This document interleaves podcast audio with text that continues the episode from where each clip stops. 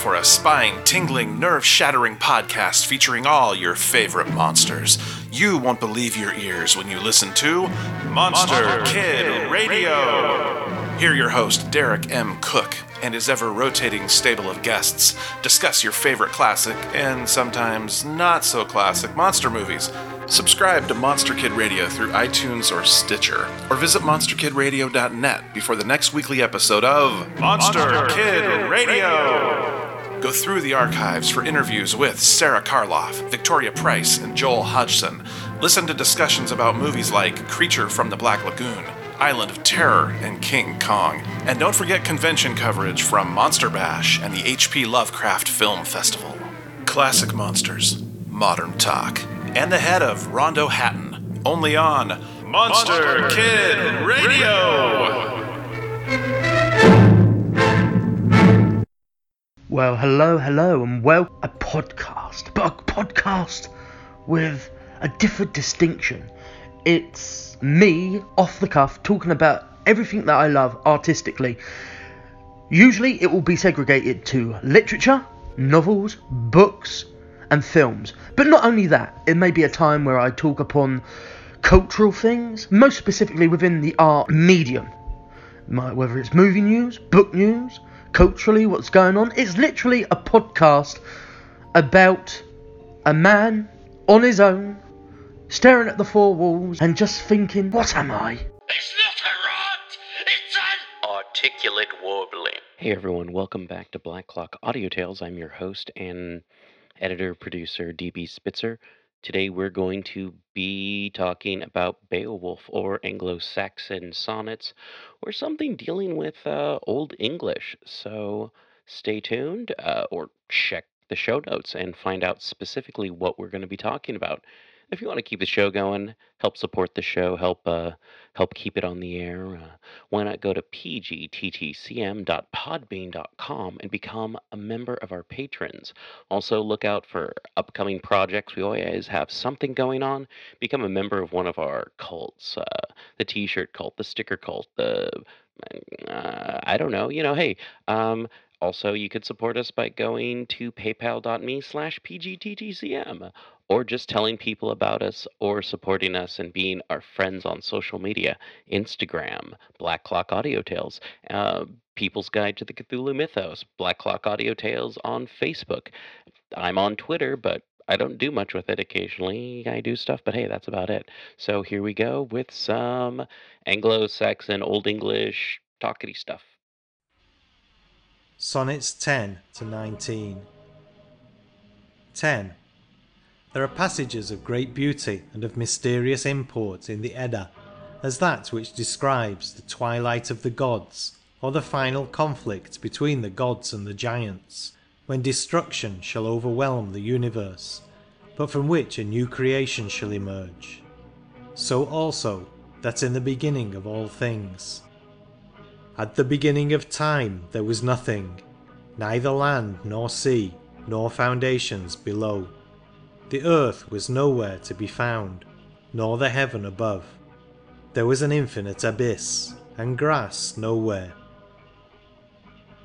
Saxon Mythology In the soft melody of winds and streams, The voice of deity the Grecian heard, And all the love of beauty in him stirred but the snow-girdled Hecla, with its gleams of lurid fame, Wake sterner wilder dreams within the Northman's heart, And clothed with form became the polar frost and fire and storm.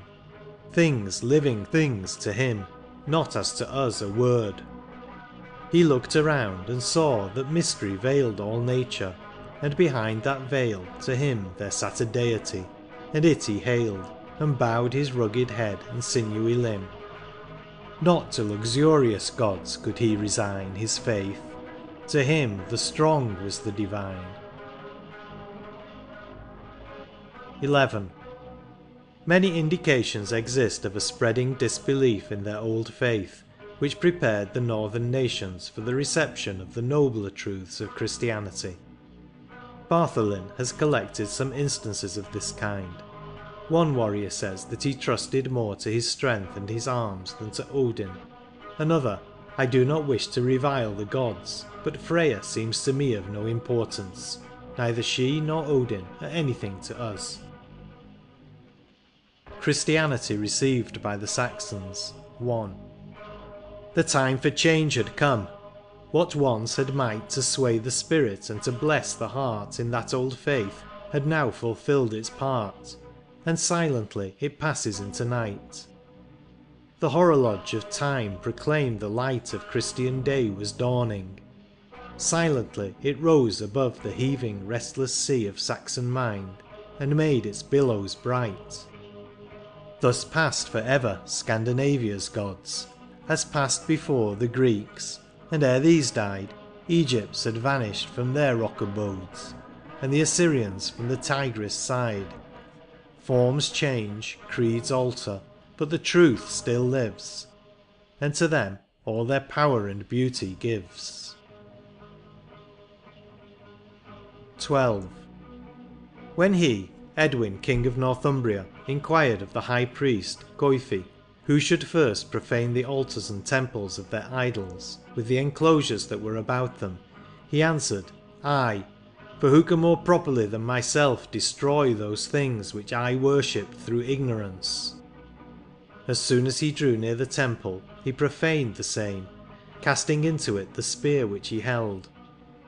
The place where the idols were is still shown, not far from York to the eastward, beyond the river Derwent, and is now called Godmundingham, or the home of the protection of the gods. Its modern name is Goodmanham, East Riding of York. See Bede's Ecclesiastical History. Christianity received by the Saxons 2. Tis easy on the accustomed path to tread, worn by the feet of generations past. But he who treads it first, or treads it last, venturing where all is silent as the dead, or lingering there when all besides are fled, these are the lofty spirits who unfold new views of greatness, or preserve the old, both noble, but by different natures led. The Saxon story tells of one who flung his fateful arrow at the idol's shrine, while others round the mouldering ruins hung, whose desolation was to them divine. Types of two classes who must ever be within a land that would be strong, yet free. 13. Merlin, or more properly Merdhin, is supposed to have lived about the middle of the 5th century.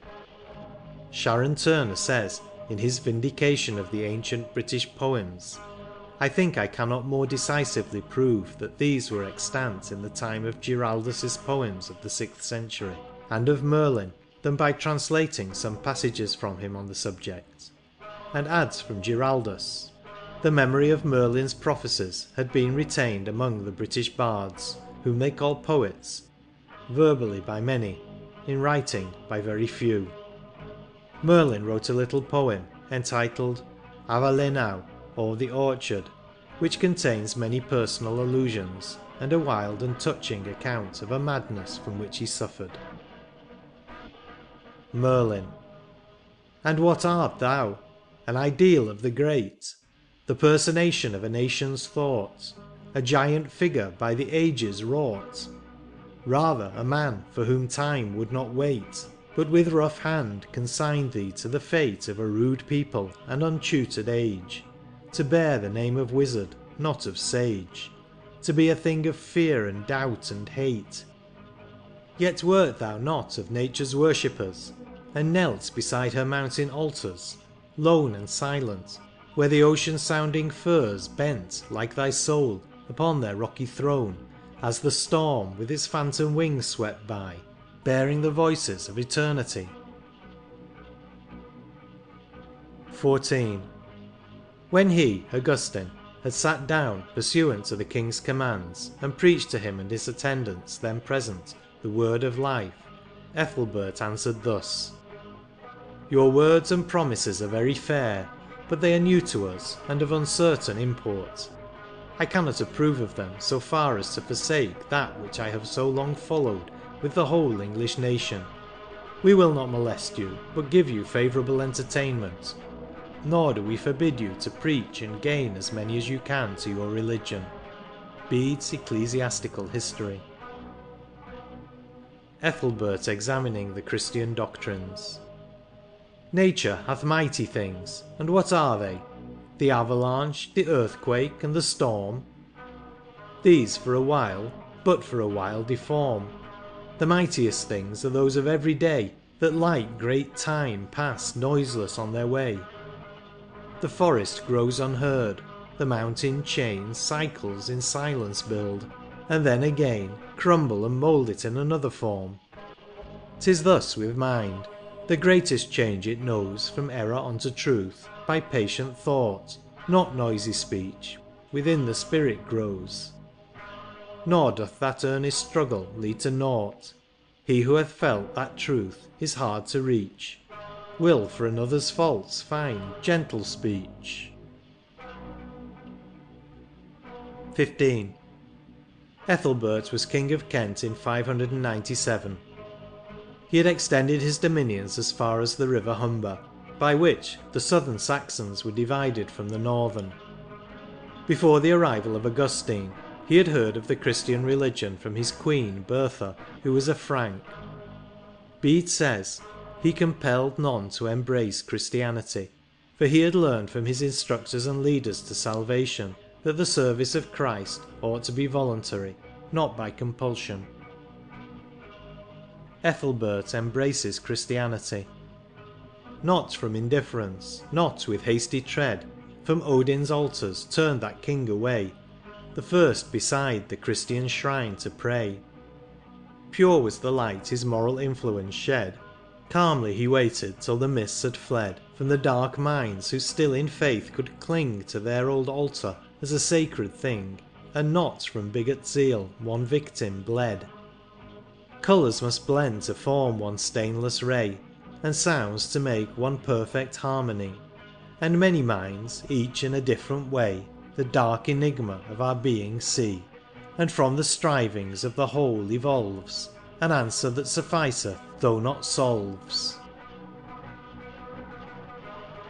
16. Edwin at the age of three years was driven from his paternal dominions of Deira by Ethelfrith, King of Northumbria.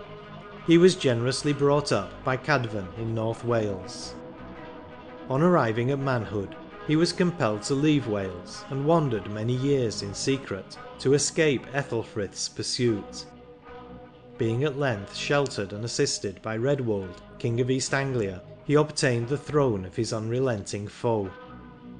Edwin fell in battle in his 48th year, AD 633. The Great Edwin of Northumbria 1 I call thee great, as such would honour thee, Though history hath not titled thus thy name, Oft to be mid her great ones is but shame. True man thou wert, and no nobility Could add a prouder title to the tree Of thy ancestral lineage. King and sage, A brief memorial on a monkish page, Is all that fate hath given thy memory, Yet 'tis enough if we but look.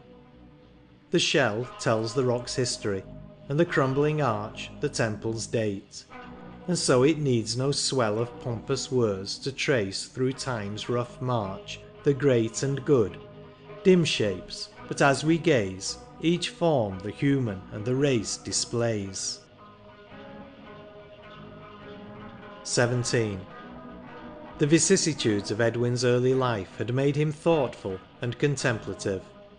He was more intellectual than any of the Anglo-Saxon kings who had preceded him. His history, related by the venerable Bede, though brief, is full of interest having solicited the hand of the daughter of the Christian King of Kent, her brother objected to her marriage with a worshipper of Odin. Edwin promised not to interfere with her religion, or that of her friends, and added, if he found on examination that Christianity was a religion more worthy of God than his old faith, he would himself adopt it.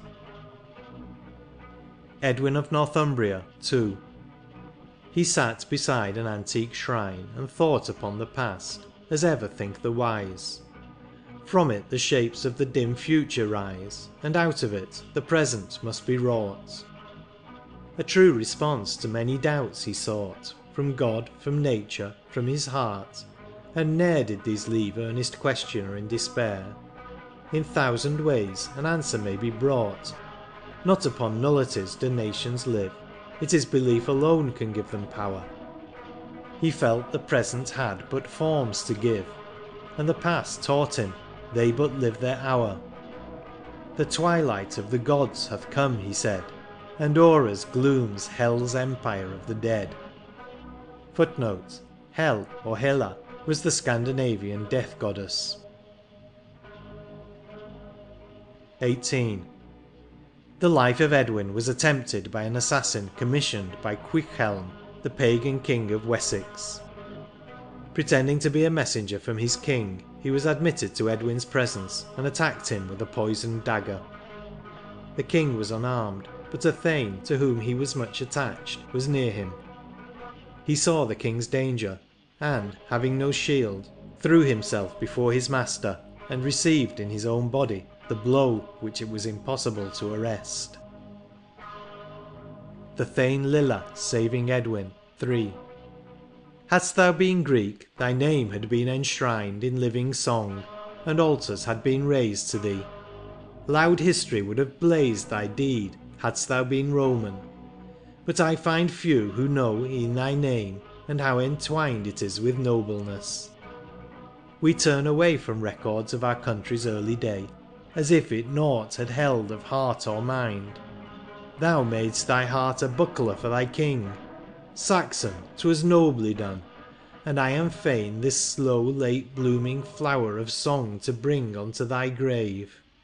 Tribute to thee, how vain, But not for us; one worthy deed well read Thoughts can revive that common life keeps dead. 19. Caedmon appears to have had the care of the cattle of the Abbey of Whitby during the time of Hilda. So far from appearing when young to possess the gift of song, when the harp was passed to him at convivial meetings, he would shrink away and withdraw in tears. One night having thus withdrawn, he laid down and slept. During his sleep a voice said to him, Caedmon, sing me something. I cannot sing, said he. Yet thou must sing to me, said the voice. What shall I sing? The origin of things. His short ode on the creation is in Alfred's translation of Bede. He was admitted by Hilda among the company she had gathered round her, and died at Whitby, AD 680. Caedmon, the Anglo-Saxon poet. The ocean billows, and the rock-bound shore, The still wide moorland, or the northern sky Of changing beauty, on his infancy Pressed with their silent influence evermore. Childhood went by, then evening breezes bore From Hilda's Gothic pile the chanted hymn, And in the cloister or the chapel dim Knelt the lone youth in silence to adore. Thus nature trained him for his work through years With a wise sternness. Oft the starry night On which he gazed with longing and wild tears Seemed opening for him to the infinite, And thoughts and dreams his heart had kept awoke and the closed lips at last in music spoke.